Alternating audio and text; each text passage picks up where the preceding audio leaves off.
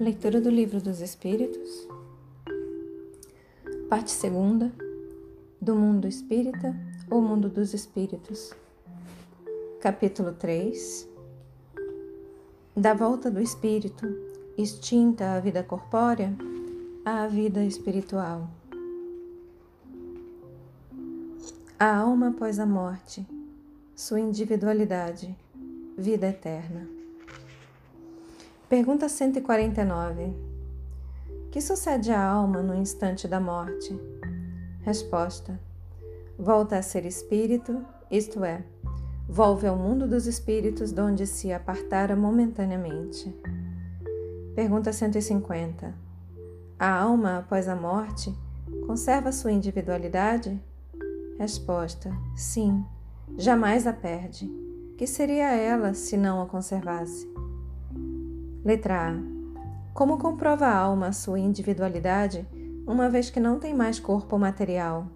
Resposta: Continua a ter um fluido que lhe é próprio, aurido na atmosfera do seu planeta e que guarda a aparência da sua última encarnação, seu perispírito. Letra B. A alma nada leva consigo desse mundo? Resposta: Nada, a não ser a lembrança e o desejo de ir para um mundo melhor lembrança cheia de doçura ou de amargor, conforme o uso que ela fez da vida. Quanto mais pura for, melhor compreenderá a futilidade do que deixa na terra. Pergunta 151. Que pensar da opinião dos que dizem que após a morte a alma retorna ao todo universal? Resposta: O conjunto dos espíritos não forma um todo? Não constitui um mundo completo?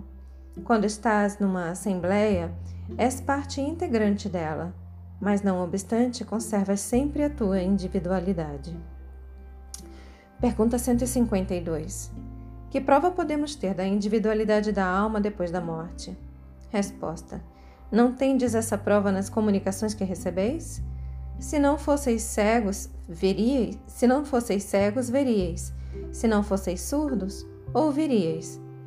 Pois que muito a miúde uma voz vos fala, reveladora da existência de um ser que está fora de vós. Explicação: Os que pensam que, pela morte, a alma reingressa no todo universal estão em erro. Se supõem que, semelhante à gota de água que cai no oceano, ela perde ali a sua individualidade. Estão certos se por todo, se por todo o universal entendem um conjunto dos seres incorpóreos conjunto de que cada alma ou espírito é um elemento. Se as almas se confundissem num amálgama, só teriam as qualidades do conjunto, nada as distinguiria umas das outras. Careceriam de inteligência e de qualidades pessoais quando, ao contrário, em todas as comunicações, denotam ter consciência do seu eu e vontade própria. A diversidade infinita que apresentam, sob todos os aspectos, é a consequência mesma de constituírem individualidades diversas. Se após a morte só houvesse o que se chama o grande todo, a absorver todas as individualidades, esse todo seria uniforme e então as comunicações que se recebessem do mundo invisível seriam idênticas.